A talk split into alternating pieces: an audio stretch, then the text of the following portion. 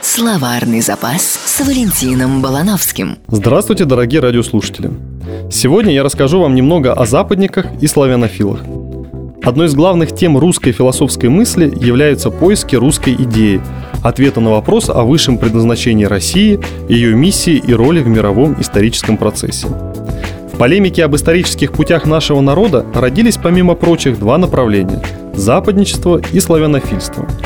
Вариаций этих течений множество, включая современные интерпретации.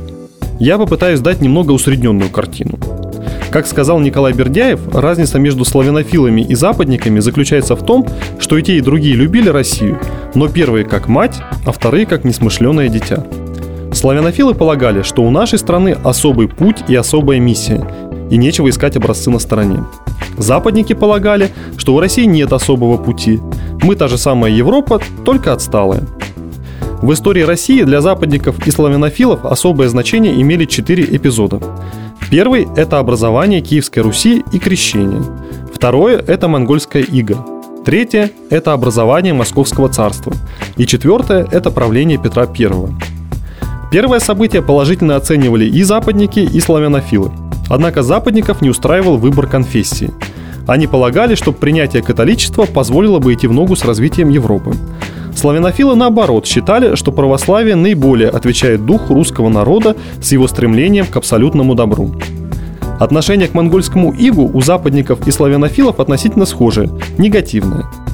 Первые видели в иге корень всех наших бед. Оно не только затормозило развитие страны, но и привило азиатские пороки элитам – Славянофилы Иго тоже не жаловали, но отмечали положительную роль Иго в укреплении православия и в формировании Московского царства. С точки зрения западников, Московское царство унаследовало азиатское устройство государства с его проблемами. Поэтому принципиальной разницы между монгольским и московским игом они не видели. Славянофилы, в свою очередь, воспринимали период Московского царства как русское возрождение, как эпоху невероятного подъема русской культуры – в правлении Петра I оба лагеря видели как положительные, так и отрицательные стороны. Славянофилы полагали, что Петр сделал больше плохого, чем хорошего для русской культуры.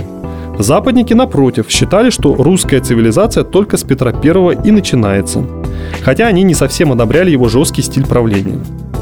Поскольку дело было до отмены крепостного права, и западники, и славянофилы видели одну из главных проблем российского общества в рабстве, с которым и предлагали бороться в первую очередь. Словарный запас с Валентином Балановским.